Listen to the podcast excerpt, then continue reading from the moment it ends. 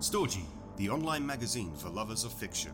Check out our dystopian and horror anthologies along with specialized merchandise. All these and more are available on our website, storgy.com.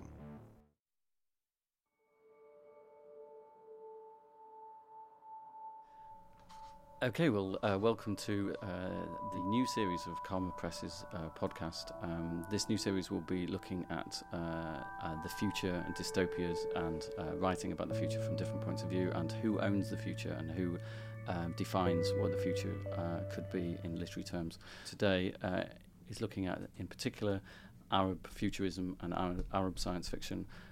we're delighted to have four guests with us today. Rawan Yaghi, who is a, a, a Gazan uh, writer. Um, she is a contributor to Palestine Plus 100, Comma's new uh, science fiction anthology from Palestine and Palestinian writers. Uh, Rawan um, studied at the Islamic University of Gaza and also had a junior member scholarship at the Jesus College, Oxford University. Um, she contributed to the 2014 uh, anthology Gaza Writes Back, uh, as well as Comma's book, and she's also uh, a, a, journalist and has written for New York Times and Mondoweiss and uh, many other uh, outlets. We're uh, also joined by Basma Ghalayini, who is the editor of um, Palestine Plus 100. Uh, she is herself from Gaza and is a literary translator. We're also joined by Lindsey Moore, who's a reader in post-colonial literature at Lancaster University and the author of two books on Arab literature, most recently narrating post-colonial Arab nations Egypt, Algeria, Lebanon, Palestine. And finally, we're very lucky to be joined by uh, Barbara Dick, who studied classics at the University College Oxford and uh, has a doctorate from Durham University on modern Arab science fiction, uh, science, society, religion uh, in selected texts. Um, I thought I'd start by uh, asking uh, you, Barbara. you've you've studied science fiction in Arab literature, and you've looked at some of the reasons why uh, perhaps there hasn't been kind of a tradition in science fiction in the way that there is in the West uh, um, until until quite recently. Um, and I thought I'd ask, you know, uh, there is a perception at the moment that science fiction has perhaps uh, in the West has almost exhausted itself. It's gone through so many uh, iterations of kind of reflecting so, uh, society or societal moments in the West it's uh, it's almost come to a come to a kind of um, a, a, kind of natural pause or a lull, and suddenly in its in its place you have this uh, an explosion of interest in in science fiction from the east, from Africa. Uh, Afrofuturism is kind of going mainstream, um, and there's this this moment in uh, Arab science fiction. Do you agree with that kind of um, uh, perhaps slight simplification of what's been going on. Do you think that we're in a moment right now where science fiction is kind of breaking out culturally? Um, yes, I do. I do think that is fair. Um, I think that science fiction is often figured as the literature of change and a way, a literary way of coping with modernity. So I think it's perhaps not surprising that um, the Arab world is just beginning to use that literature to consider, um, especially in the, I think, the wake of the explosion of social media in the last 15 to 20 years, and the fact that the world has become much more international in a literary sense, that people are beginning to adopt this literature to, especially in a perhaps a dystopian way in the light of the Arab Spring, um, to explore sort of political dystopian realities in the sort of 1984 type sense of science fiction. Um, but also in the wake of that, um, you also drag with you the um, more popular traditional elements of science fiction, for example, interest in space travel and aliens and the sort of quite schlocky sort of pulp science fiction elements um, that are popular with children, in particular the work of Nabil Farouk. Um, and it's a way of engaging children in science in a, in a fun way, which is something that um, Ahmed Hammas's first essay deals with. Um, he's basically the sort of the fount of origin of modern interest in um, Arabic science fiction as an academic discipline. So, really, uh, the academic interest in modern Arabic science fiction, I think, pretty much dates to his 2006 essay. I can't find a lot of writing um, in English before that. There is quite a bit in Arabic in scattered journals here and there, but not a lot. And really, he's the first person. He's a German Iraqi engineer who has actually uh, written quite a cogent essay drawing together um, all the various threads of what he thinks uh, are the reasons why um, Arabic science fiction hasn't really flourished and why it is just beginning to as of 2006. And I do think it comes back to that encounter with modernity. Um, many studies of Arabic literature go through that period from 1798 when Napoleon invaded Egypt, and this is kind of the advent of European modernity to Egypt. Um, and then obviously the European fascination with the Orient as well to a large extent. Um, so that is the point of origin when the interest in foreign literature and then the, the schools begin to take off um, in the early 19th century. Um, and this is something that's explored in Elizabeth Kendall's book on sort of the approach to Arabic modern- modernity and the many journals that were designed to foster that modernity and the language schools, the translation schools. Um, and Sabri Hafez, in his book on the origins of Arabic literature, um, touches upon this. The very first translations were apparently dreadful. People weren't rigorous at all. They used to just um, read the book, wander off for a few weeks, and then just write down what they thought it said. Um, but these were popular whenever, uh, for example, Jules Verne um, was first translated. People enjoyed reading it. Um, there have also been studies of other literatures. For example, Robert Matthews' study of in 1989 of Japanese science fiction, when he says that uh, Jules Verne's novels were translated deliberately and promoted deliberately in Japanese society because they felt that after the Meiji period and after isolation, they needed to. Um, really push a scientific agenda. And this is something that comes forward in Ahmed Hamma's essay as well that um, some journalists feel that there's a specifically didactic element to the promotion of SF in the Arab world and that people need to become more engaged with it. So, writing engaging, fun science fiction for young adults and children um, not so much the more sophisticated, very adult literature that we're speaking about today with the Palestine 100 collection, which is a very adult sort of look at the dystopias associated with um, that are coming out of the post 2011 Arab Spring. Um, events, but the early the early um, engagement, I think, is uh, the early agendas are alleged to be more um, uh, focused on promoting science and scientific thinking among younger people. And there is an element of this in this of um, seeing to be catching up with Western science and Western scientific developments.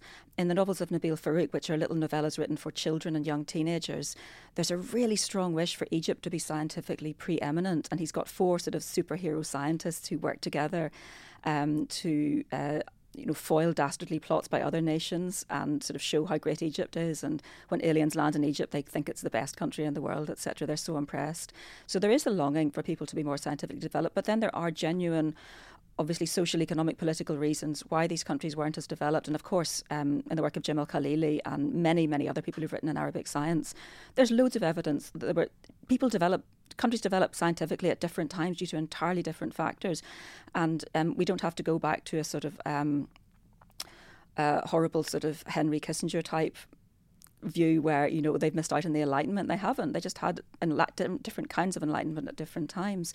So i think um, the literary response firstly the actual writing of science fiction in the arab world whether for children and young adults or the more adult works that, that we're speaking of today um, are in response to different levels of encounter with modernity. Some are in response to pulp science fiction and their kind of replications of that for fun and for engagement with science, and others are much more sophisticated engagements with the post 2011 world, with dystopias, with surveillance states, um, with intractable political problems. So, those are the real world Arab literary responses.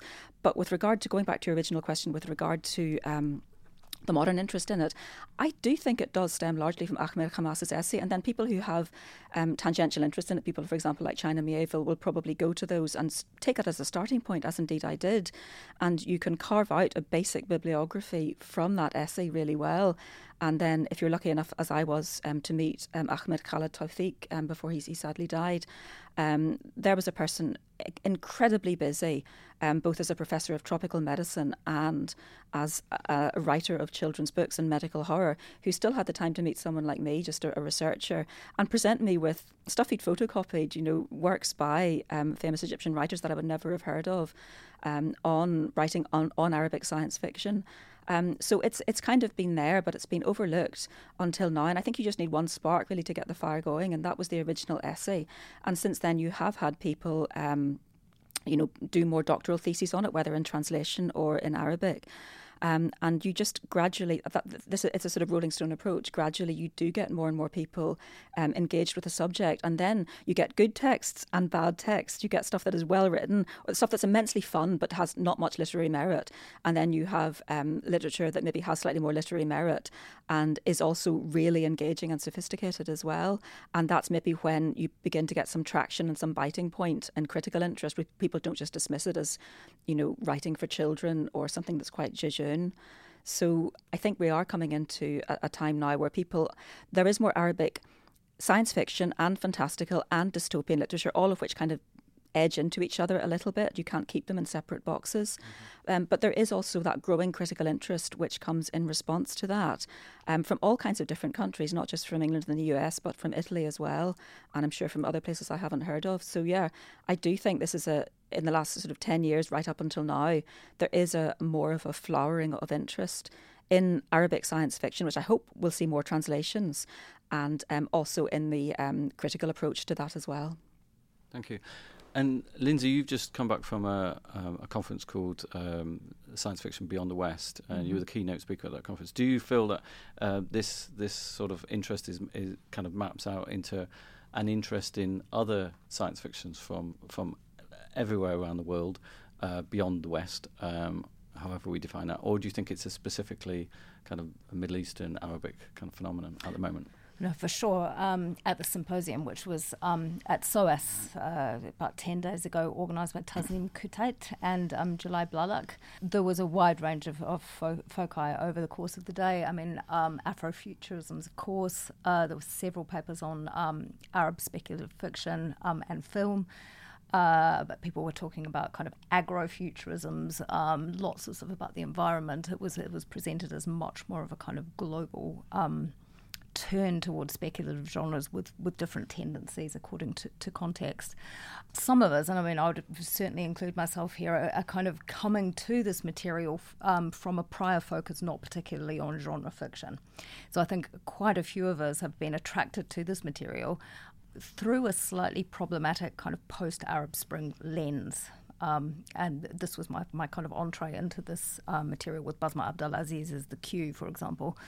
Some of us have been looking at material that kind of focuses on the, these dystopian texts, which have an emphasis on uh, kind of dysphoria, um, these tenacious and opaque regimes, um, this kind of um, imagining the near future as a version of the present. So Basma Abdelaziz, for example, described contemporary Egypt as a badly written dystopia. So there's this kind of scenario where lots of writers are almost trying to write better, you know, better written dystopias to represent the present.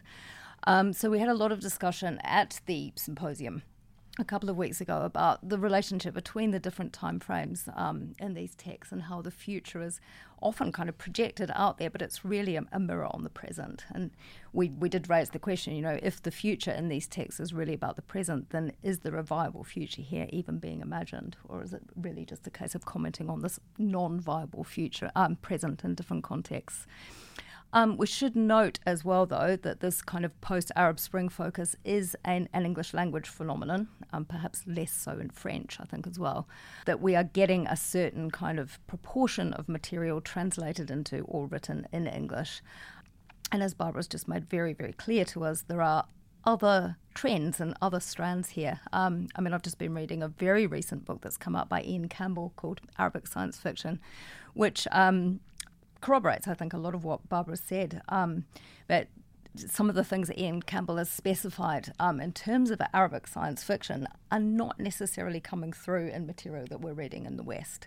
Um, he defines, um, well, first of all, he says that Arabic science fiction is a maturing genre now that has been consciously produced since about the mid 60s and its kind of most recent incarnation, is getting growing interest by Arabic scholars that yes, there's been this interest in space science, particularly in places like Egypt and Lebanon, um, but broadly there's been this desire to reflect different Arab societies in a distorting mirror. So it's the same kind of tendency as we see in Western speculative fiction as well. That's the kind of Darko Suvin um, model cognitive estrangement. Campbell adds that what we see in Arabic science fiction is often a double estrangement, where there's a kind of acknowledgement of the past scientific and technological glory of Islamic civilizations, and at the same time, the sort of subsequent decline of the Arabo Islamic world and its colonization and ongoing threat by Western technology. So there's this real ambivalence about technology going on here.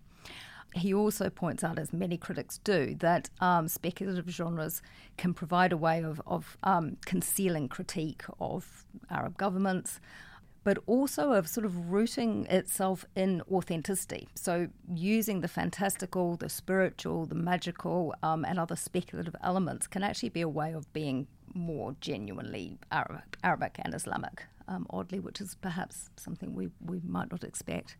So, in some senses, I mean, I see some consonance between these trends and an earlier kind of outburst of magical realism um, a few decades ago. There are some shared tendencies, I think.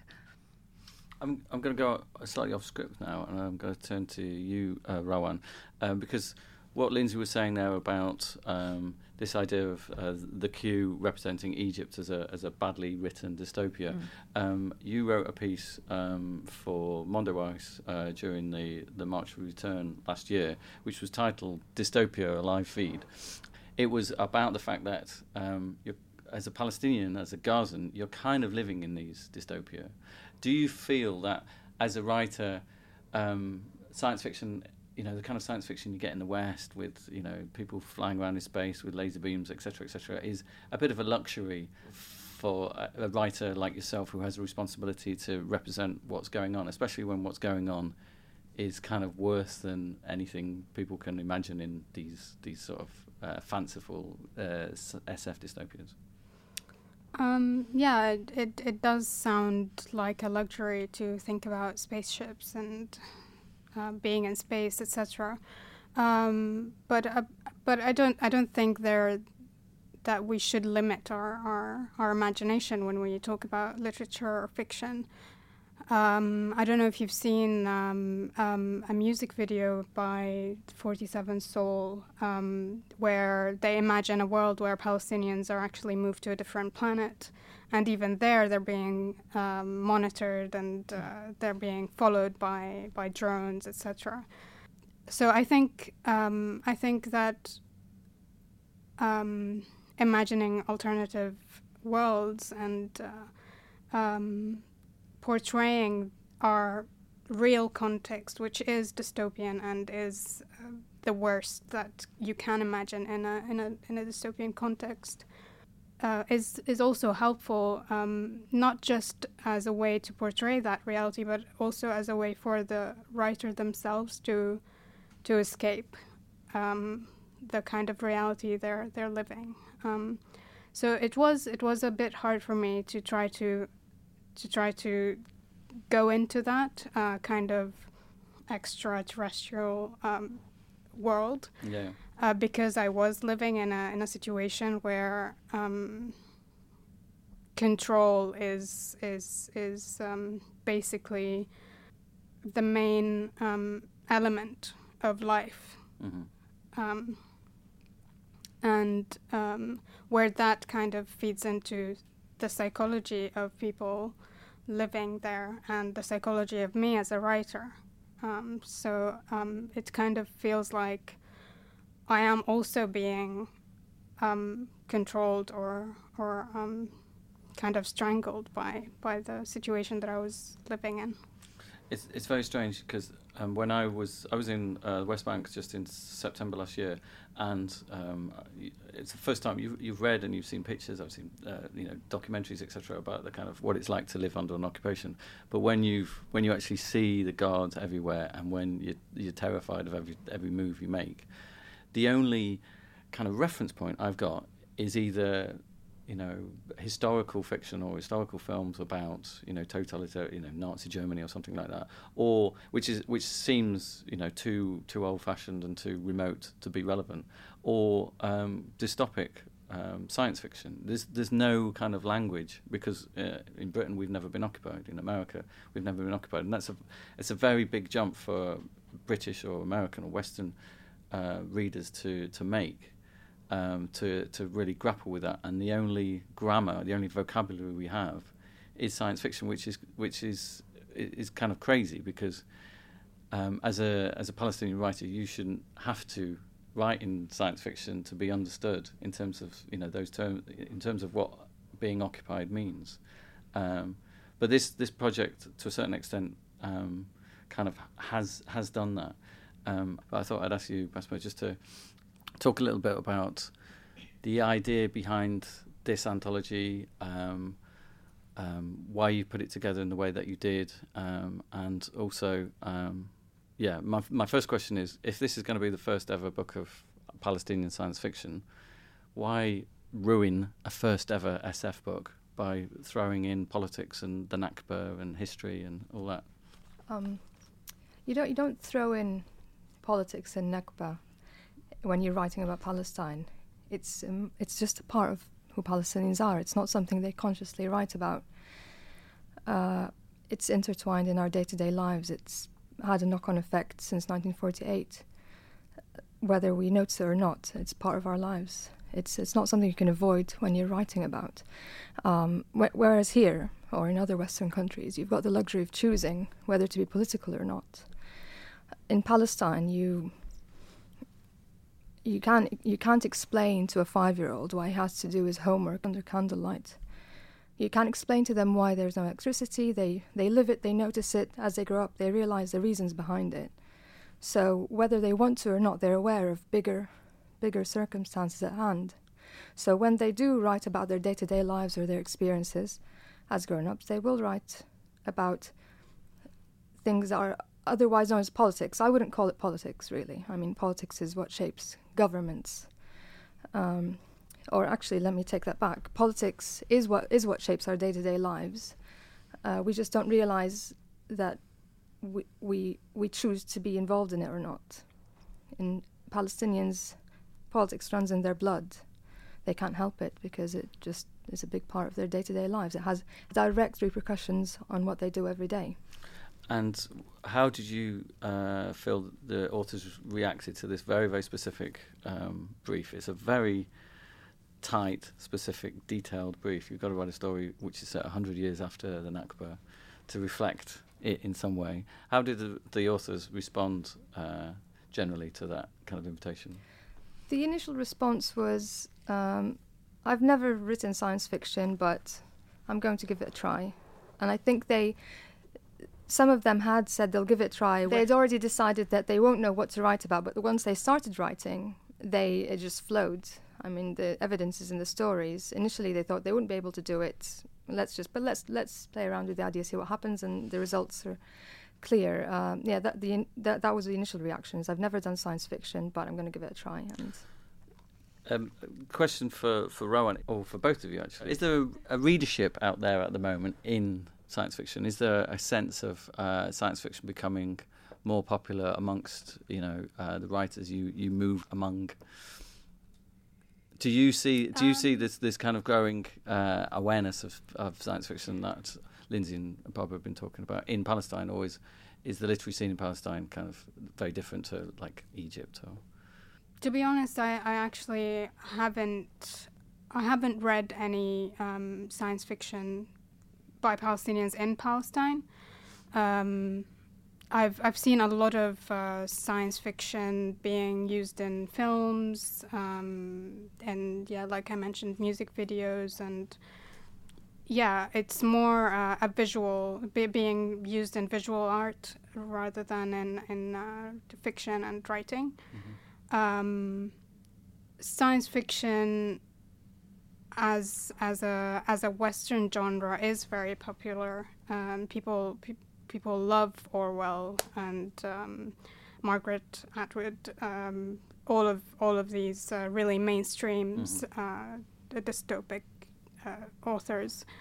Um, but as a as a as a production, uh, I haven't really seen it, uh, except actually in uh, Ibrahim Nasrallah's um, um, Second War of the Dog. Yes, uh, and yes, yeah, um, and another book that is not very popular. The uh, I think I mentioned it to you before. The the literal translation is uh, the guardian of the city, Mm-hmm. uh, where there's this kind of lost um, character um, who finds himself in in a in a city that doesn't make sense at all, and um, yeah, basically, uh, I think that's the only thing that I've that I've seen. Um, and again, uh, Ibrahim Nasrallah is one of the very very popular authors, uh, Palestinian uh, Jordanian authors, uh, read across the Middle East.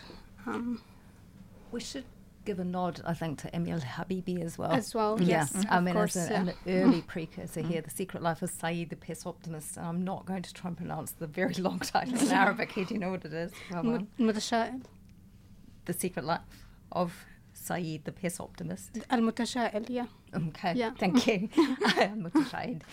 When was that? 1974 in Arabic. I mean, he starts and ends in outer space because it's the only viable position for him because existence as an Arab in Israel is completely impossible and, and kind of he's paralyzed by contradictions, sort of situational paralysis. So he ends up sitting on a stake and then he's rescued by aliens and he gets taken to outer space. So it's kind of like exit from the known world is the only way of saving this comic hero, and it is a kind of very tonally interesting um, novel, I think. And space is sort of seen as a kind of non-viable position, I think, that replicates his real-world situation. So, you know, it's not a book that's particularly well known, um, although Anna Bernard talks about it, I think, in her um, book on Palestinian fiction. But it's worth going back to as an early, you know, how space might feature in this work. Larissa Sansour as well in film obviously uses space and also speculative genres a lot. Yeah. Yeah. But no, I agree. There's also Ibtisam um, Azem's book, uh, The Book of Disappearance, which has just been translated and has come out by, um, was translated by Sinan Antoon. So we're all looking forward to this. And this is about, you know, imagine you wake up one day in Israel and all the Arabs, all the Palestinians have disappeared. So it's a kind of version of some of the stories that we have in this collection. It's interesting what you were saying, uh, Lindsey and, and, and Barbara, to a certain extent, about the, the kind of function of uh, dystopia. Um, and obviously, this book is kind of uh, in, in, in includes a lot of dystopias and the whole the wider project, the Iraq Plus 100, likewise. And there is this growing use of dystopia to talk about the present in, in writers uh, like Aziz and The Queue. But is there is there something missing in in that tradition of science fiction um, in that it hasn't used science fiction to kind of position the country as the, as the representatives of Earth as kind of like a global power? You talk about you talk about the um, the children's writer who who, uh, who wrote stories about aliens coming to Egypt and kind of Egypt showing off its its, its scientific prowess. Um, it's obviously very, very important to the American imagination to have aliens constantly coming to threaten Earth, but primarily threaten New York or America specifically, because it, it's a it's a it's an ang- a self-aggrandizing kind of device. Is there a need for that to be to be kind of deployed for for the educational, you know, and the, the kind of nation building purposes that you talked about, um, you know, uh, by by Arab countries? You know, can you imagine? Perhaps Saudi Arabia, which is asserting itself on the kind of global stage, suddenly kind of producing stories which have um, aliens come down and talk to uh, talk to you know the, the Saudi um, emirs and There is a, I mean, Gulf futurism Yeah. is a thing, isn't it? Yeah. I mean, that's sort of, you know, we are kind of wealthy and powerful and we're going to build the highest buildings, that kind of thing. In the Palestinian context, I would imagine this would be rendered hugely ironically. I mean, I'm thinking yeah. about Larissa Sansour's A Space Exodus, for example. I mean, the first Palestinian on the moon in this short film, but the, Palis- the, the astronaut, which is Larissa, floats off into space kind of calling for Jerusalem and it's it's comic in the Yeah. darkest of ways. This is sort of it's a it's a representation of Palestinian powerlessness, really. But if you haven't got the kind of the optimistic, the kind of empire building or the nation building kind of confidence um, that American science fiction has, even if it's if it's a, you know dumb and you know Hollywood esque and all the rest of it, if you haven't got that, then how can you expect the science fiction as a genre to be suddenly you know be, be popular across the board? Um, Might be a case of looking at that slightly differently. I mean, I was thinking as Rawan was speaking there that although contemporary Palestine is just fertile, fertile ground for speculative imaginaries in many of the ways that Basma points up in her introduction to Palestine Plus One. You know, the context is already dystopic, as perhaps definitively dystopic, kind of pending return. There are these discrepant modernities in a very, very small geographical space where, you know, Israelis and Palestinians are kind of looking at each other or failing to look at each other and seeing each other as each other's dystopian other. I think you have these multiple Palestinian realities in a very small space and across the region and the globe. Surveillance, enclosure, um, environmental devastation, resource exploitation, all those kind of hallmarks of dystopia are already there. Chronic trauma. Um, but at the same time, despite all of these kind of intensely difficult circumstances, there are always innovative ways being found to cross time and space. I mean, we just think about things like Palestinian prisoners smuggling sperm out of, of, prisons, and you know babies are born, or prison memoirs come out on kind of tiny scraps of paper, this kind of thing. I mean, there are ways, and creativity is kind of, in some ways, it feels like creativity is the only thing left, and so writers are certainly exploiting that. Again, I think it's a kind of wager on the future in mm. a speculative sense. Mm. It doesn't necessarily have to use aliens or, you know, the moon yeah, yeah. I, I, just worry that it's, it's uh, a lot of what we're talking about is um, it's post uh, Arab Spring, it's post uh, the Iraq War, it's built on mm. trauma. Um, things like Ahmed uh, Al Saadawi's Frankenstein in Baghdad is it's kind of trauma upwards. Uh, it's not this kind of uh, technology will help us, technology will save us uh, approach that maybe the science fiction of the 50s, you know, US science fiction was. But the, um, the book is a technology. True. Mm. Mm. I think also um, Arabic science fiction does engage with the debate of science being both good and bad there's an author called Mustafa Mahmoud who was um, Egyptian who wrote, frankly, quite fantastical things that are more like to do with medieval alchemy than, than science. He was very, very interested in Eastern philosophy and Buddhism, but also towards the end of his life, a devout Muslim. And these things come across really strongly in the books that he writes. And I think in one of his non-fiction books, he writes that science is like an, uh, a knife. You can use it to stab your friend, or you can use it to cut a bit of an apple to share with him and I think that they, they do engage with, with, with that. And I think the texts, like any texts um, all over the world, engage with the good parts of science, you know, the great medical advances. Um, and also the potentially bad side, like should you freeze yourself and have an extra life?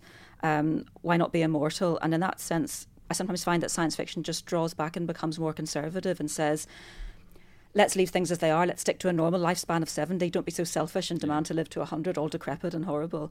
Um, and this is something that I think uh, Nihad Sharif engages with in one of his sort of early works in the 70s. So there is that sort of conservatism that, you know, science is great for maybe ensuring that we have a better life while we're alive, but, you know, should we be using it to extend the lifespans of the wealthy and then other other writers draw that out into, of course, the technology will be just used to benefit the wealthy. And this is something that comes across in Tawfiq's Utopia, where you have basically the middle class is hollowed out. He specifically says this is a bad thing. Um, midway through the book, where you have a very, very wealthy upper class that can buy anything, including human hunts, and then a desperately poor, scrambling lower class. So there is the sense of yes, progress can be used to benefit only the rich. So progress, scientific progress, is a political um, is a political issue. Who's the science going to benefit? Um, is it for everyone, like giving everybody clean, ch- cheap, safe energy, for example, or is it only for the few? And going back to Ra's original point, um, I think it was Thomas Disch. I can't remember. I'm not sure if it was Thomas Disch who said that science fiction was the propaganda arm of NASA, but science fiction was used or co-opted by. Um, uh, by Americans to encourage people to think more patriotically about America and be proud of the efforts um, of its scientists. And then um, this is something I think that Ahmed Khamas points out again in his 2006 essay. Uh, an Egyptian journalist called Sifat Salameh pointed out that we should use um, science fiction for children to um, stimulate their interest in, in science. Of course, that will eventually run into the sand at one stage. For example, not everybody's good at maths, which is something you need to be good at to be good at science mostly. Um, so that really depends. Uh, that's a separate issue. You can get people interested, but only out of the body of people that you've engaged in an imaginative sense, um, very often through Western film, let's be honest, rather than indi- indigenously published literature. Um, not many of them will go on to become, you know, uh, Nobel Prize winning scientists. Uh, that depends upon the R and D spend of the particular country, and it depends how you spend your money as well. Um, again, you'd have to look at a, somebody who is looking more at political economy in the Middle East to have a look at the R&D figures. Um, but you get somewhere like Saudi Arabia, which is obviously incredibly wealthy, though obviously that's that that has changed um, with the economic situation in the past few years. You know, how much are they going to spend on potentially getting to the moon, or building a rocket, or building the new science cities um, uh, that they are doing, um, or the King Abdullah Centre for Technology? Um, so it really depends upon if you're looking at science fiction as deliberately didactically fostering an interest in science obviously that would be a good thing provided that the relevant government doesn't take hold of it and twist it to a particular end and of course in certain countries writers have to be careful about what they say otherwise they might find they might have to go and live in another country um, you have you have a kind of a, a, a strange um, uh, disparate kind of disconnect between the, the countries in the, uh, the, Arab world that have the money for this kind of mm. development mm. and the countries that have the kind of uh, freedoms of speech for, for the writers that you need uh, to, to to write you know good science fiction to a certain extent. You know, yeah. those, those being Egypt and Beirut and you know the, the yeah. traditional sort of centres of publishing and writing. That's right. Um, yeah, I think there. I think there is one Saudi writer who's had to go and live in Canada because I'm sorry I can't remember the the work that he's done, but um, I think that.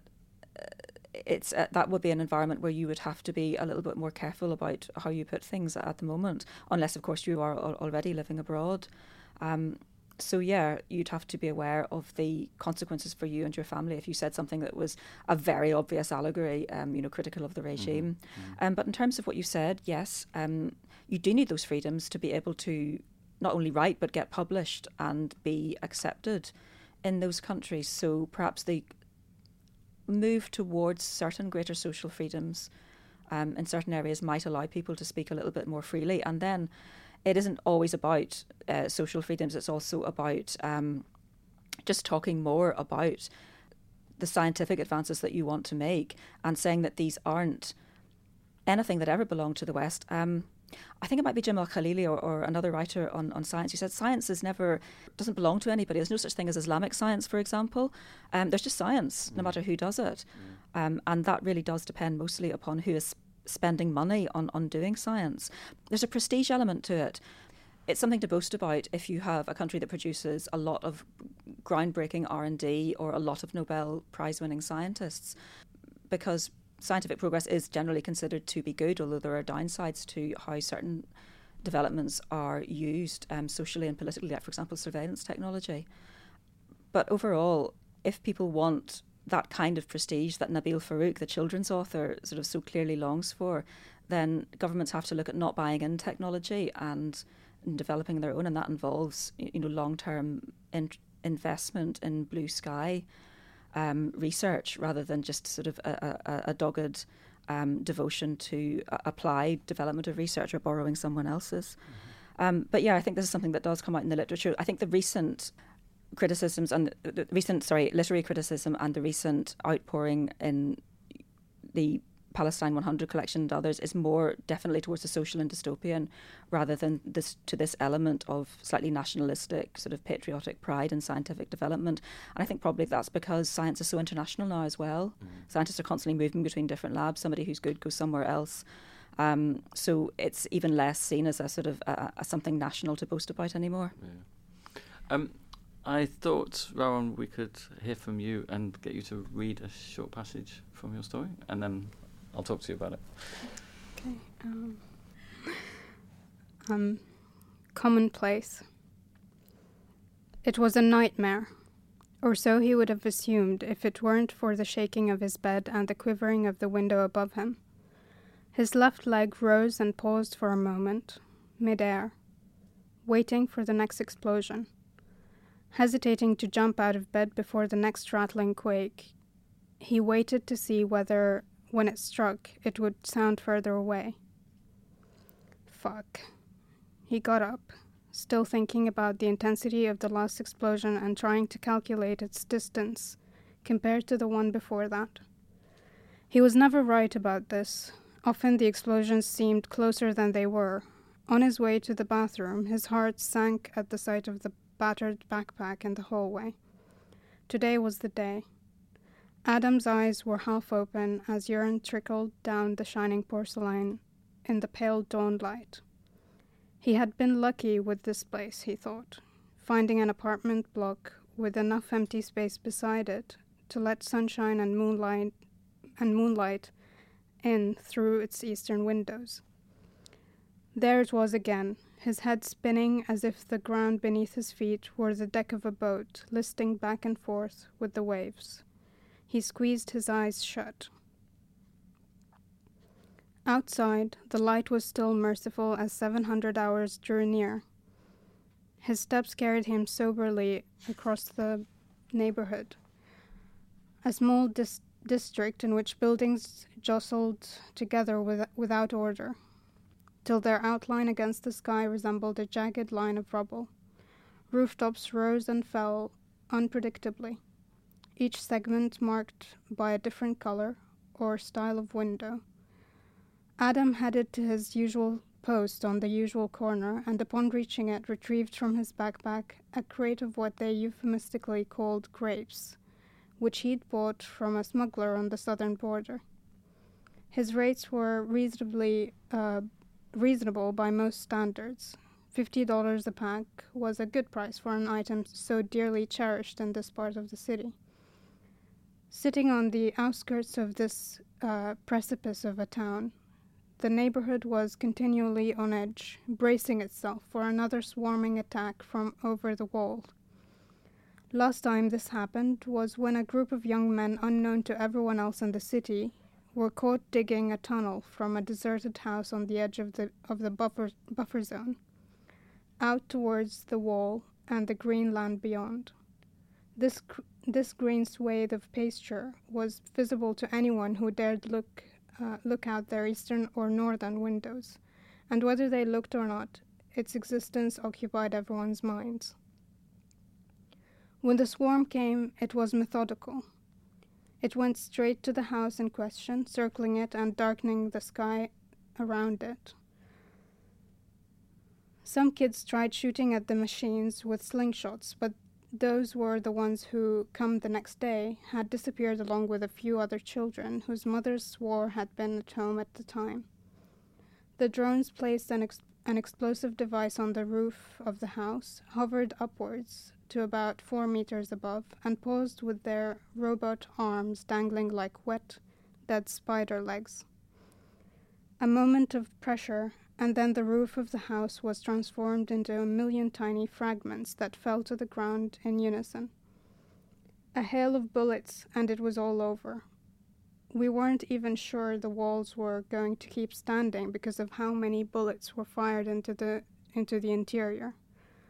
Everyone remembers the blood seeping out of the half half collapsed front door and onto the pavement in the street out front, the slowly forming puddle the edge of which crept towards the onlook- onlookers, inching backwards. Cool, thank you very much.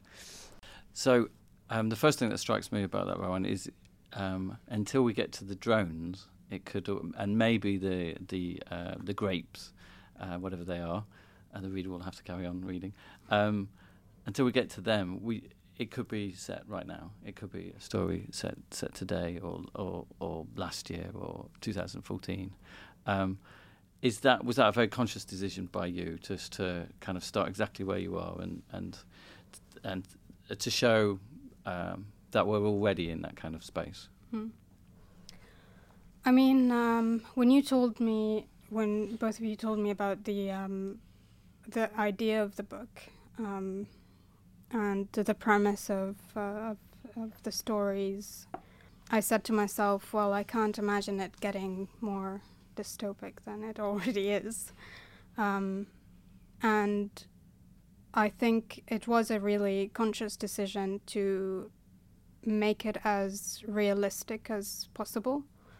Um, you were talking before about relating audiences to what is actually happening in Palestine, and um, it's actually it is, it is fiction it's writing but but also I, I don't feel like i'm going into something that is so um, different to to what i'm living um, at the moment. And um, i think that's the the shocking element about about these stories. It's that this is actually happening. It's not science fiction. It's not going into an alternative world and imagining different species uh, or uh, aliens coming to to to take over Earth. It's actually humans doing this to each other.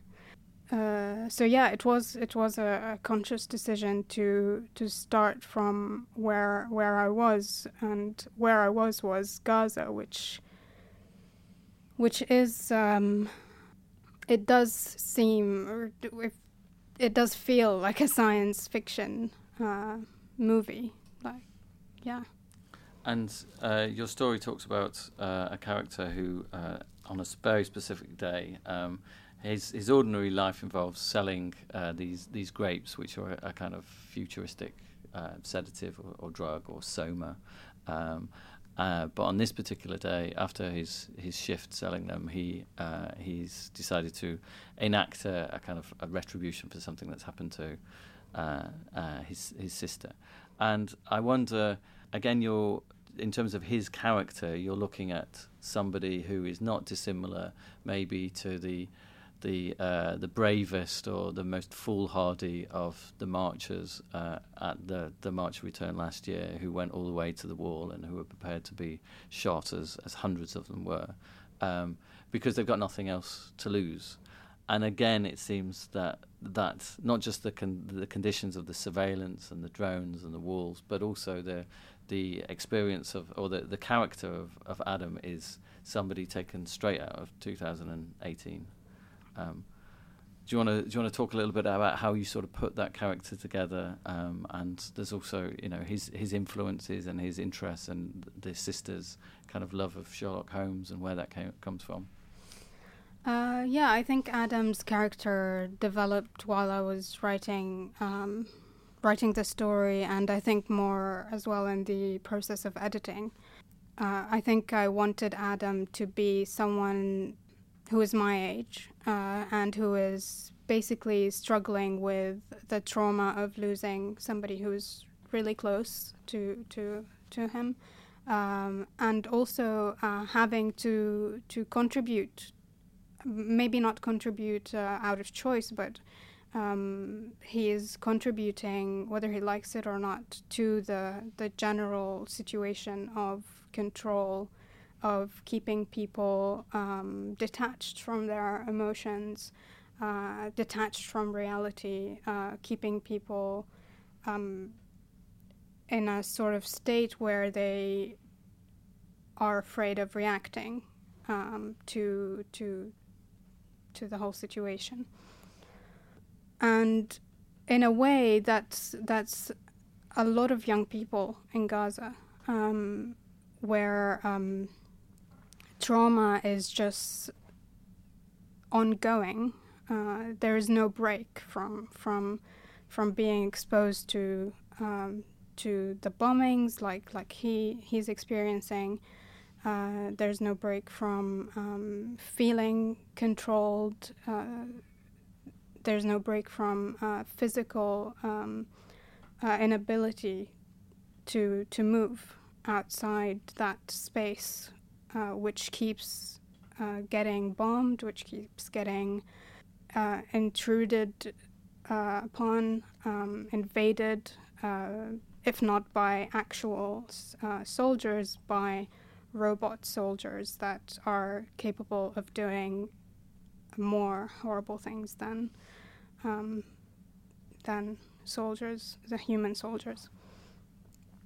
Uh, which is very much like what's happening in Gaza. Uh, you don't see Israelis; they control people from uh, from uh, outside. There are drones, there are F-16s, uh, fighter jets.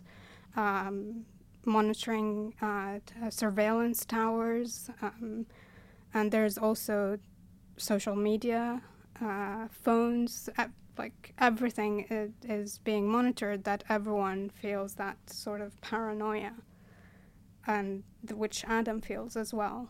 Uh, ev- young people older people uh, everyone is paranoid and feeling like they're always being watched um, so that was also part of building uh, adam's character.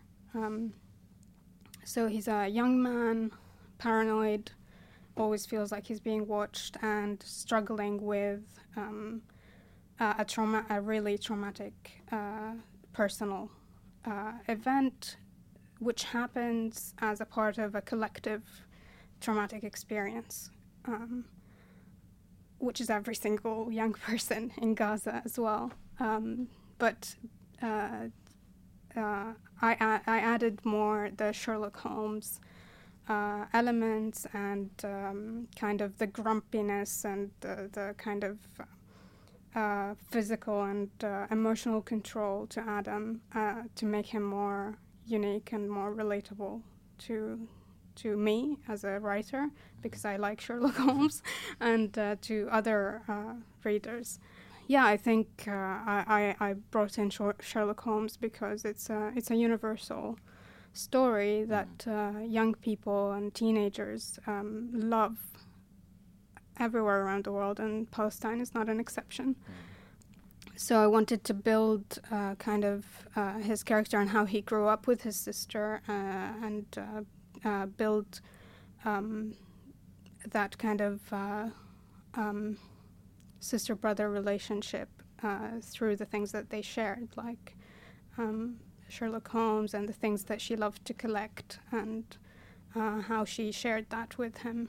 Um, etc. I was going to ask you also, um, because we were, we were talking about how kind of close to reality this is, you also uh, are a journalist and you're about to embark on a Fulbright scholarship in New York studying journalism.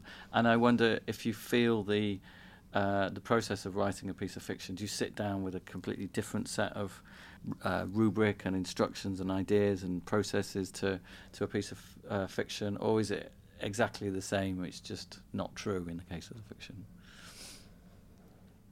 It's a good question. I never thought about that. Um, the the nonfiction pieces that I've so far written have have been very close to my personal experiences. Uh, so a lot of the time, I would sit down and write them as an, a sort of emotional response to how I I'm feeling, and uh, as a sort of way uh, to share what I feel is necessary to to be shared with uh, other people, um, and they're rarely like they're rarely uh, unique experiences to me as a Palestinian.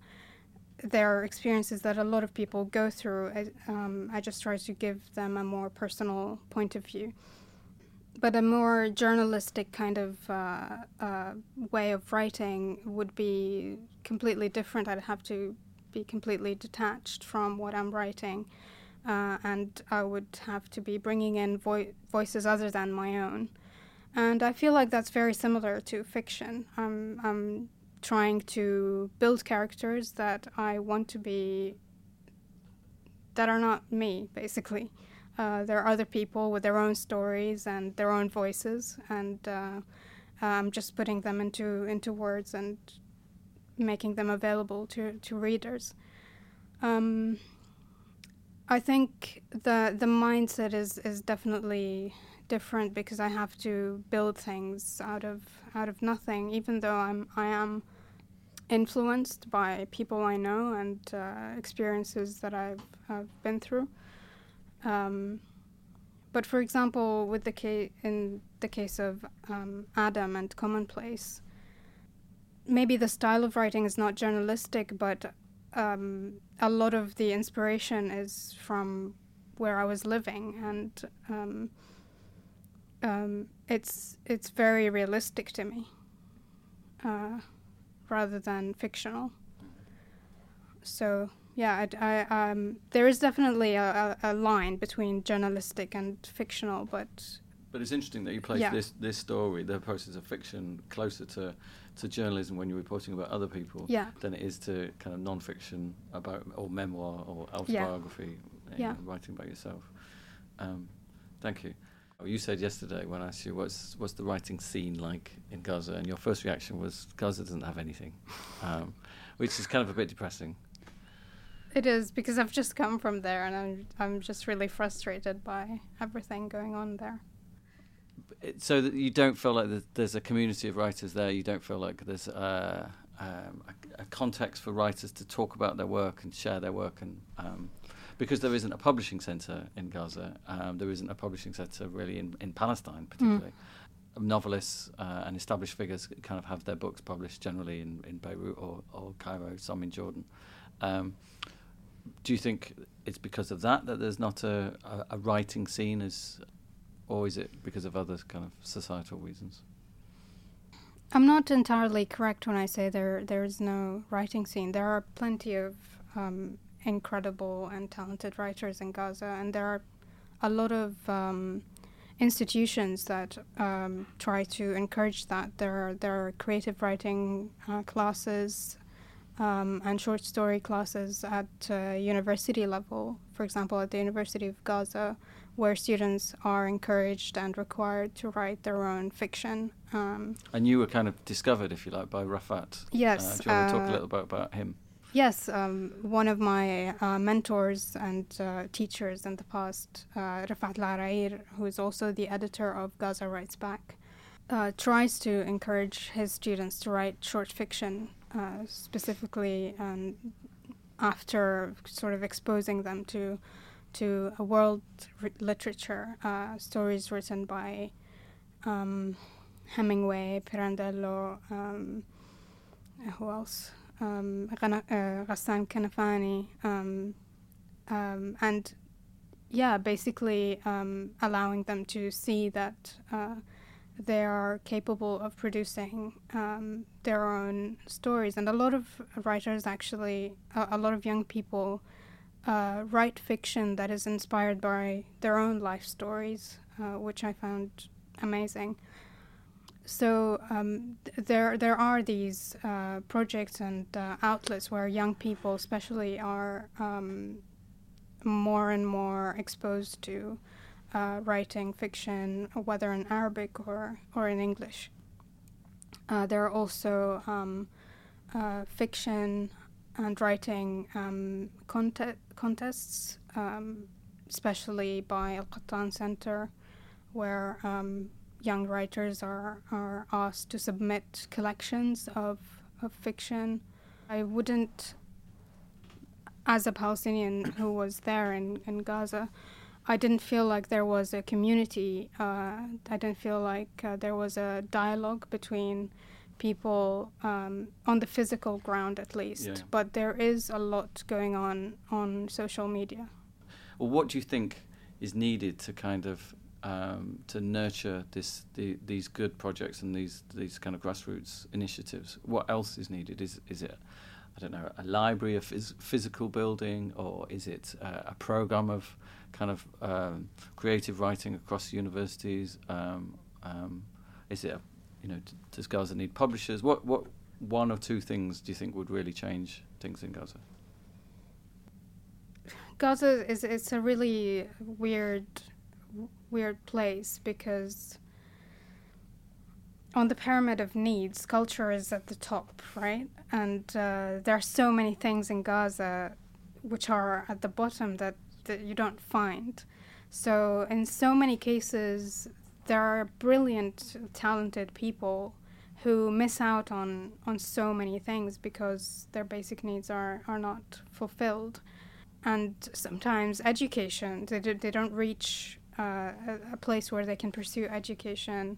Uh, so I think there, there should be more, um, uh, more support for education opportunities and um, basically, yeah, uh, creating more spaces where young people can can uh, exist uh, together uh, and um, uh, pursue a dialogue that that talks about a world literary movements uh, and relating the literary scene in, in Palestine and Gaza to that. So last year there was a there was a theatre and a com- kind of cultural art space that was bombed last March. Yeah, I think. Um, what was the name of that? Said Al Mishal Cultural Center. That isn't the worst thing that could happen. Is, is, what you're saying? That's not. That's almost like, as you say, in the in the pyramids of, of, needs. That's like quite high up. It's a bit of a luxury compared to the other things that are, mm-hmm. needed. is another one movement of kind of freedom of movement because. Uh, you know, everyone. It's a bit of a cliche, really, that Palestinians are incredibly highly educated as Mm. a, as a people. Uh, everybody values education. Everybody goes to university, um, but then that's where their opportunities kind of end. Um, is is freedom of movement a kind of key thing as well? When you talk about an awareness of uh, a world literature, surely uh, an ability to, to to move and to leave and to experience it is part of part of that kind of diet. Yeah, definitely. Um, I think we can talk a lot about how the internet and social media has made that easier. Uh, it it's made it easier for us to access uh, to access things um, online, etc., uh, and to to connect with people uh, abroad. I think I think um, that's initially how uh, the Gaza Writes Back uh, book was was was made. Um, but it but the idea was was not put into action until the publisher actually came to Gaza, and we don't have that now. People are not allowed to to to enter Gaza and to speak to to to the people. The the basic kind of human interactions between people uh, are denied.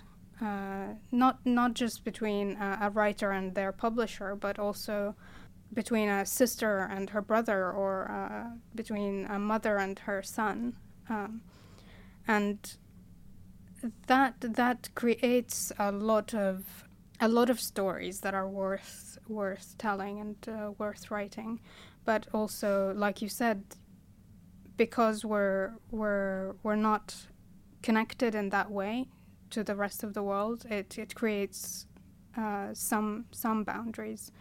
Uh, even though Palestinians are really creative when it comes to overcoming that and uh, seeking seeking uh, a kind of way to to get around it. Um, so if they're not able to to um, to go go abroad, they they can um, use social media for their own advantage and connect with people abroad. Um, It's- but again, as a person, when you're denied the freedom of movement, it it influences you on a psychological level. Mm. Just for me, from personal experience, there there's no. There are a few instances where um, there is cultural exchange happening. For example, um, I don't know, the French Institute brings in some kind of art gallery from somewhere, or um, uh, there's a musical uh, band coming in just once in every like three moons. Um, it's there, but it's it's very rare because of the restrictions Mm. of, of movement, and that that does make young people and writers and intellectuals in general feel more isolated as as a people. Um, and like I said before, because sometimes the basic needs are not fulfilled, individuals start to feel isolated inside the community. Um, so yeah. Yeah, I, sh- I should sort of uh, explain to listeners that um, over the years, Comma has attempted to bring eight or nine uh, writers over from, from Gaza. Specifically, we did an anthology called The Book of Gaza in 2014. Of those eight or nine people that we've attempted, uh, most of them have failed. Atef Abu Saif got through because he had a diplomatic passport. Uh, Rawan almost didn't get out this time. Uh, her uh, permit to enter Jordan was initially rejected, um, and it was only f- through very kind of a, h- a high up kind of pressure to reverse that decision uh, that she was able to come.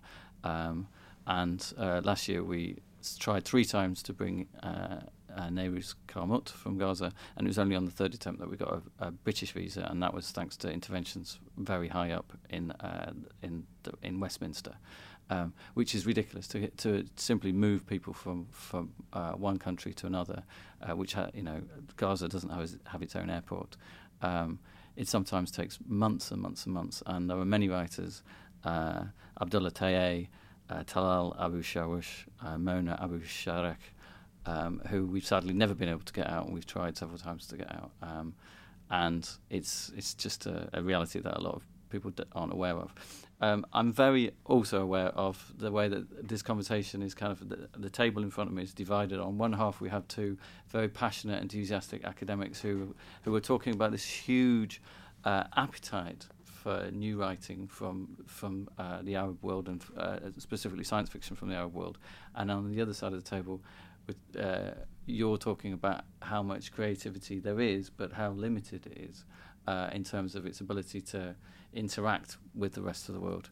Um, and it's almost like the, the the higher the wall is between these two, the audience and the critical reception and the writers, the greater the appetite is. Do you do either of you see um, this this impasse sort of getting any better? Or, um, because the there is this there is this appetite, and it, it, as a study, our science fiction was just a, um, two or three academics a few years ago, and uh, primarily yourself, Barbara. I think mm. you were you were uh, one of the first, and now it's it's kind of growing uh, very very fast. Um, um, but as I say, the the access to it and the the uh, the kind of contact with with writers is is is not there, and perhaps there's not a perception that there is such an appetite uh, amongst Palestinian writers.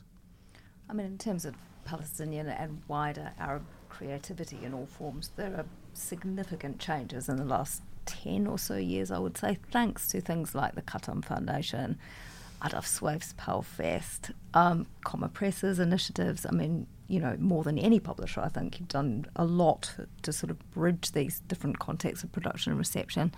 Uh, social media, I think, plays a part. The big prizes, you know, there's so much better exposure, I think, of Arab writers in the world today than there was 10 years ago, even.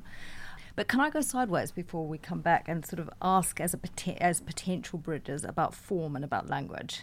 Um, because Selma Dabbagh, when she um, was at the pre-launch in Liverpool um, a couple of weeks ago, said, you know, this is not just about genre, but this is also about writing the short story. And she said it was a particularly interesting challenge to write speculative fiction in the short story form, because you've got to kind of invent this. Um, this catalyst for you know relationship between the present and the future. You've got to imagine a whole fully formed, viable kind of credible world, and you've got to do it all in a short story. So I was quite interested in that because Comma Press has often championed the short story. So we might want to hear a little bit more about that. And I just thought, Rawan, your title even does so much interesting work. It's like the perfect choice of title, I think, because it kind of throws up this kind of juxtaposition, the jarring juxtaposition of the kind of the real is grotesquely unreal. And just on this first page, we have this sort of juxtaposition of ordinariness and disorientation in all sorts of ways. You know, he doesn't know if he's between, if he's in reality or a nightmare. The ground is unstable due to the explosions. This is a neighborhood continue on the edge, kind of geographically and also psychologically. Um, so it, it just struck me as a kind of useful form, the short story, for transmitting an awful lot of information creatively in a short space. And obviously, we, I think we need to talk about the fact that you know you've chosen to write in English. It's mm-hmm. a choice. What advantages and disadvantages in terms of kind of getting out of Gaza and perhaps also potentially speaking to other Gazans as well. That was going to be my question about writing in English as well. I was going to come back to that because uh, it's it is interesting. Okay. Um, I'm not the only one who wrote. No, no, no, no, not at all. Thank God. I mean, the, the collection is very, very diverse in terms yeah. of where people come from, how old they are, and yeah. which language they write in. I mean, that's a brilliant collection in that respect. Mm. Thank you. Yeah, it, it is an, an, interesting one as well. There's also the question of writing about Palestine from a uh, from a diaspora point of view, mm. first generation, mm. uh, somebody who grew up there, like uh, Basma's sort of experience, Rawan's experience, um, uh, who's kind of been there but has English and has been el- lived in other countries, and also somebody like Selma, who has never lived in uh, in uh, Palestine, and she is second generation. Mm. Uh, so yeah, there's so many different versions and perspectives on Palestine uh, in there as well. Mm. I think about uh, short the short story for, form. Um, for me, I found it I always found it a really useful form to transmit the the feeling of shock and trauma that um, that I've experienced uh, in Gaza. There, they've always been like events like uh, the 2008 2009 attacks, uh, um, 2012, or even things that happened between between these, and even 2014, even though I wasn't in Gaza, have has also been very traumatic traumatic for me.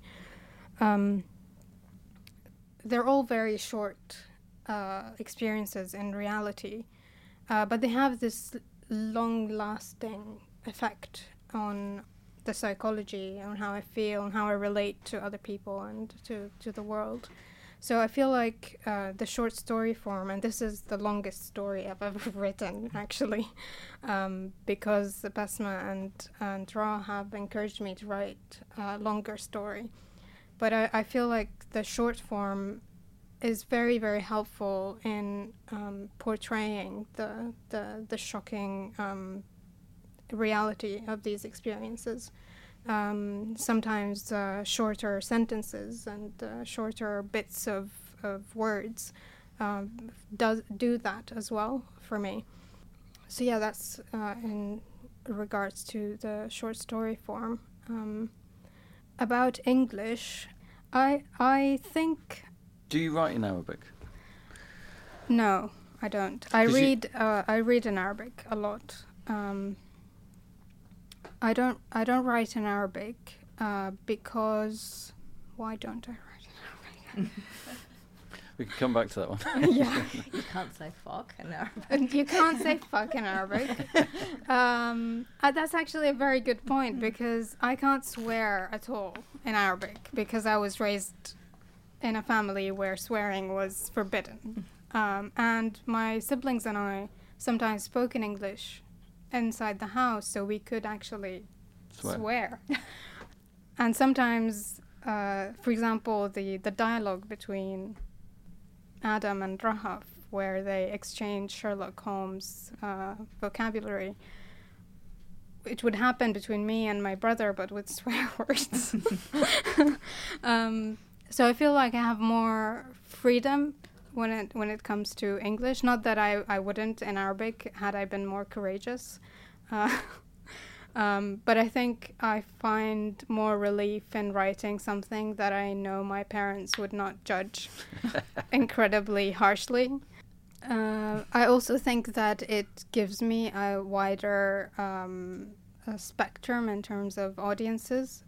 Everyone in, in, in, in Gaza reads reads in English. Um, when I started writing, I also started blogging um, and writing and publishing online. Uh, I didn't want my audience to to just be uh, an Arabic speaking audience. I wanted my audience to be everywhere, all over the world. Um, um, and it's a shame that, that we have to use English to do that. That it's it's not you can't write in English and then reach as many people as you can.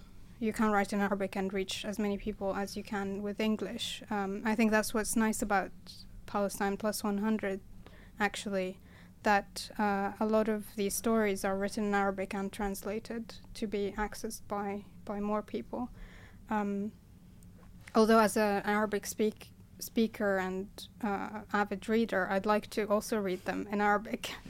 Um, they will hopefully be available in Arabic as well. Yeah. Which leads me on to my next question, Basma.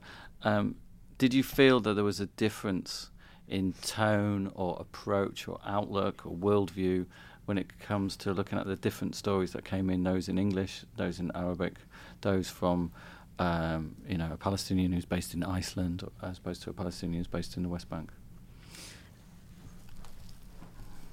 Um, the diff- the stories were even though there were some uh, recurring themes amongst the stories, they were all approached from different angles. Each each story was was very different. Each one was very different. I, I fell in love with each story for a different reason. One, if if you look at the different sections of Palestinian people, you've got the diaspora, you've got people in you know West Bank and Gaza, and then you've got uh, 1948 Palestinians in 1948. Uh, each of them have a, have a unique perspective of the cause and Nakba and how to uh, write about it. And this was all reflected in their stories.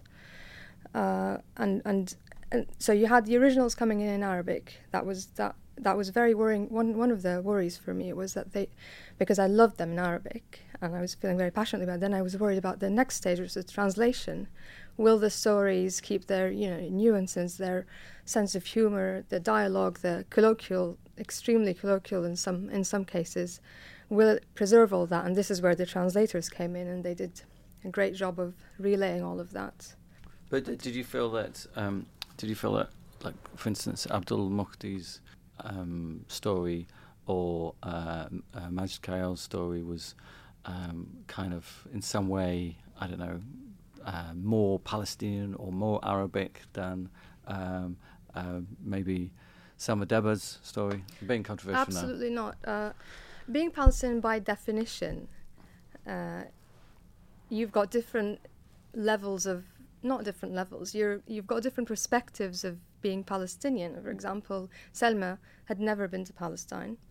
And as she said, she's got kind of imposter syndrome. She felt like everyone else was more Palestinian than her, whereas she embodies what being Palestinian is in a sense. They all do, but in different ways, even though they have different circumstances. No, each story was more Palestinian than the next for different reasons, even though they're all different, different circumstances, all Palestinian, which is the definition of, of being Palestinian what did Edward Said say? Um, you know, no Palestinian can define how any other Palestinian might feel. So every experience is unique and yet joined as Palestinian through Absolutely. this shared history, uh, which is a Nakba mm-hmm. history, and the ongoing yeah. nature of the Nakba. Yeah. It's not something that happened in 1948, yeah. mm-hmm. which is what makes this collection so successful. I think it's really tight. You know, it has this kind of diversity, but it's the stories are not set too far in the future, and they're all building off the same platform. I think. Thank you. There's a great line at the beginning of uh, your thesis, Barbara, which is which is this line um, from um, uh, Thomas Hobbes. Uh, no man can have in his mind a conception of the future, for the future is not yet. But of our conceptions of the past, we make a future, or rather, we call past future relatively. Um, there is this sense that, you know, we're not actually talking about the future mm. uh, when we're writing uh, mm. science fiction or we're writing uh, stories set in, in 2048 because it's unknowable. Mm. And what we have is kind of the past to reconstruct or aspects of the past to pull out and mm. allegorize or uh, rebuild or re-examine.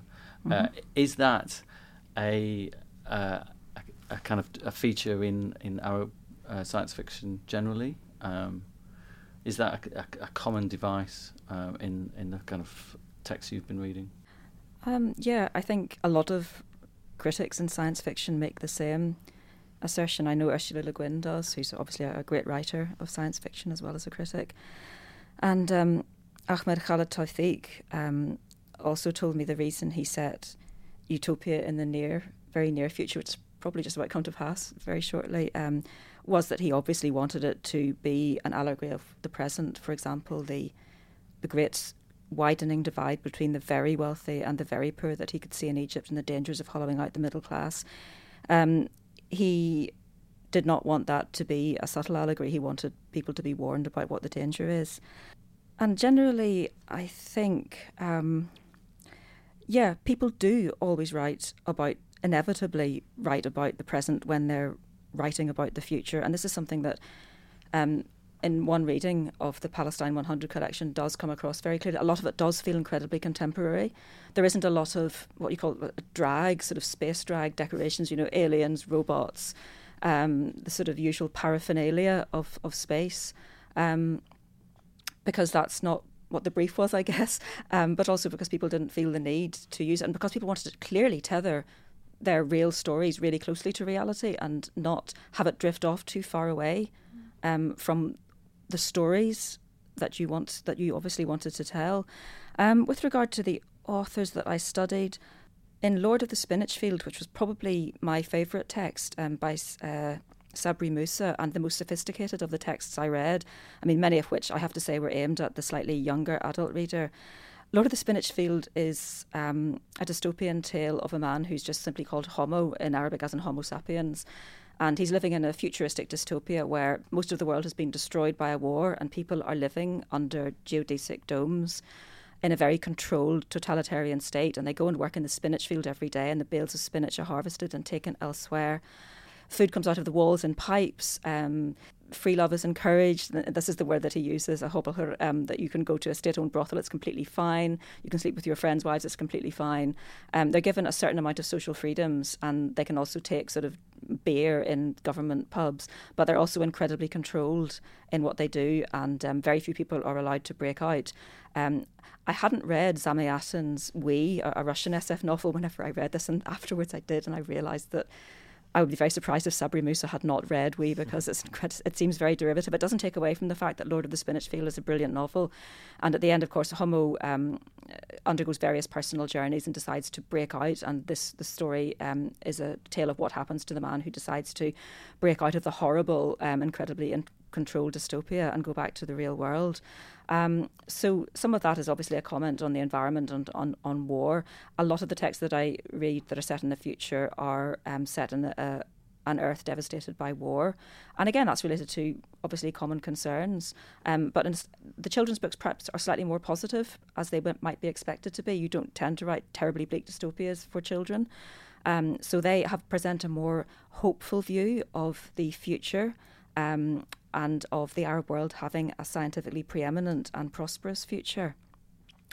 Um, going back just really briefly to the points that you made earlier about Arabic and English, um, this reminds me of something I heard. I think it's Naif Al Mutawa, the author of the 99 comic book series, uh, say at a Dubai um, Comic Con in 2011.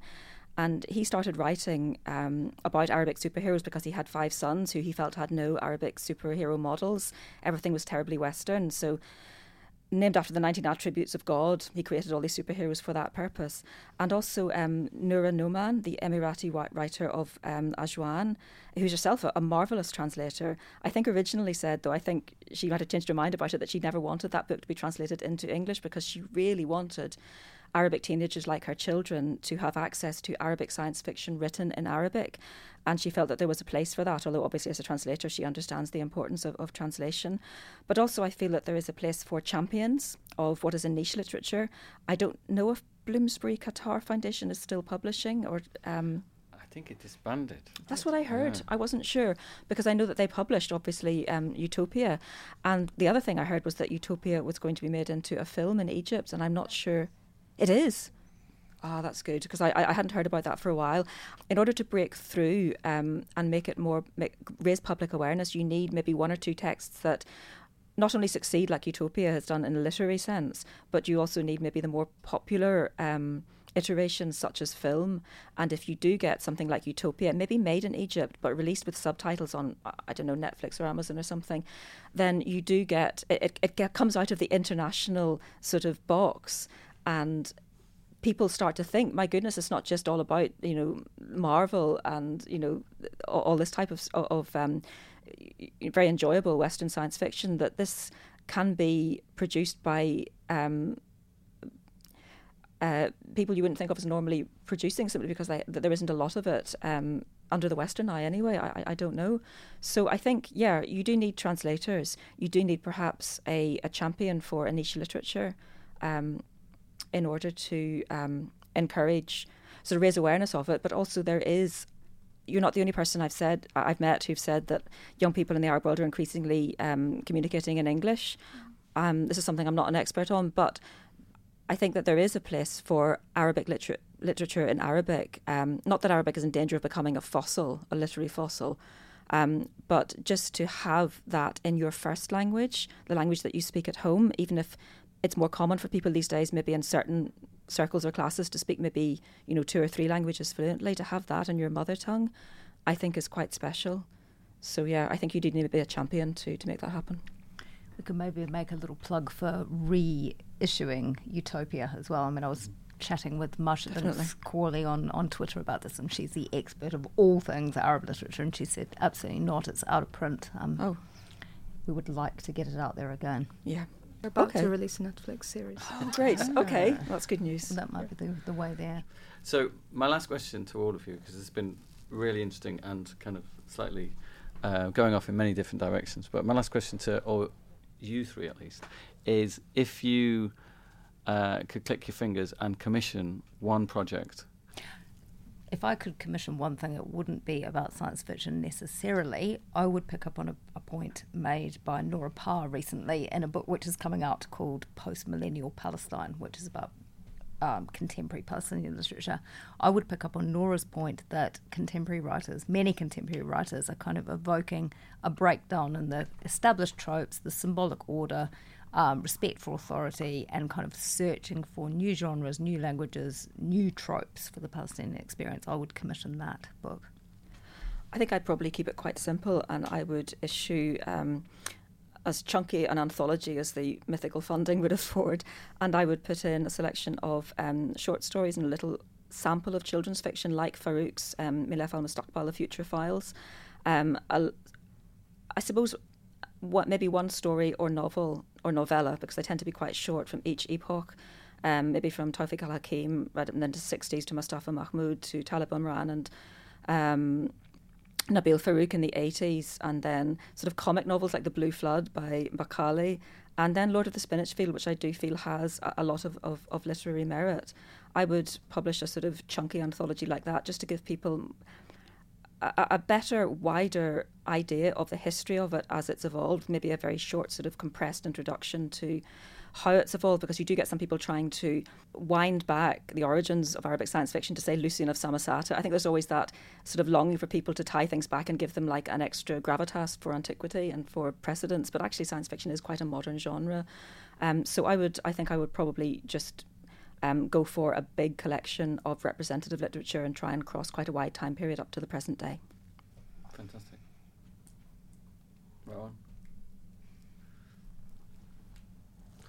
Um, it could be like, what commission would you like to get from us in the future? What would you really kind of jump at? I think there should be a platform for uh, young young uh, writers at the moment. Um, I think, like like Lindsey said, their uh, Palestinian identity has has evolved in a very very complicated way um, in Palestine. I think there there should be more um, to bridge the Palestinian identities between Gaza and the West Bank, because that's uh, that's one of the um, successes of of um, the occupation or uh, colonialism. It's fragmenting identities and making people feel isolated as communities or individuals. Um, I think this is what Palestine Plus 100 does very nicely, but also I'd like to see something uh, done m- more on a kind of um, micro um, level and see young authors communicating uh, as well while while creating that project. And I, th- I think science fiction is a is a really nice uh, way to uh, a really nice context to do that in. Um, because like I said, it's it would be people just basically describing their daily lives. um, and adding a few drones. Or, yeah. yeah, yeah. Although what we see in Mazen Maarouf's final story in the collection is that you can't steal everyone's imagination, even if we're talking about the last Palestinian. Mm. I mean, mm. that was a good note to end on, and his story was wild. kind of drew together everything and, and more. Yeah. So, yeah. yeah. Actually, in fairness, this would have been my dream commission. So congratulations to yeah. all three oh, of Lindsey, you. It's oh, wonderful. yeah. Thank you. Cool. Uh, well, it just remains me for me to thank uh, today's speakers and to uh, ask you to look forward to our, our next episode, which is for now. Uh, thank you to uh, Barbara Dick, Lindsey Moore, Rawan Yaghi, and Basma Ghalayini. Thank you. Thank you.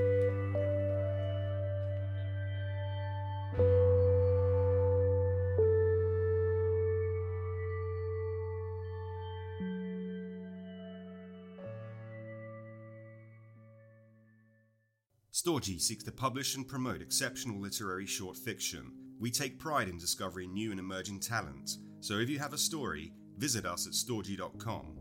Discover the macabre secrets of the eerie town of Shallow Creek, blast into dystopian worlds with Exit Earth, or find the blackened husk of the American dream with Roger McKnight's Hopeful Monsters. Competitions with cash prizes and merchandise that any book lover will cherish. Check out storgy.com today.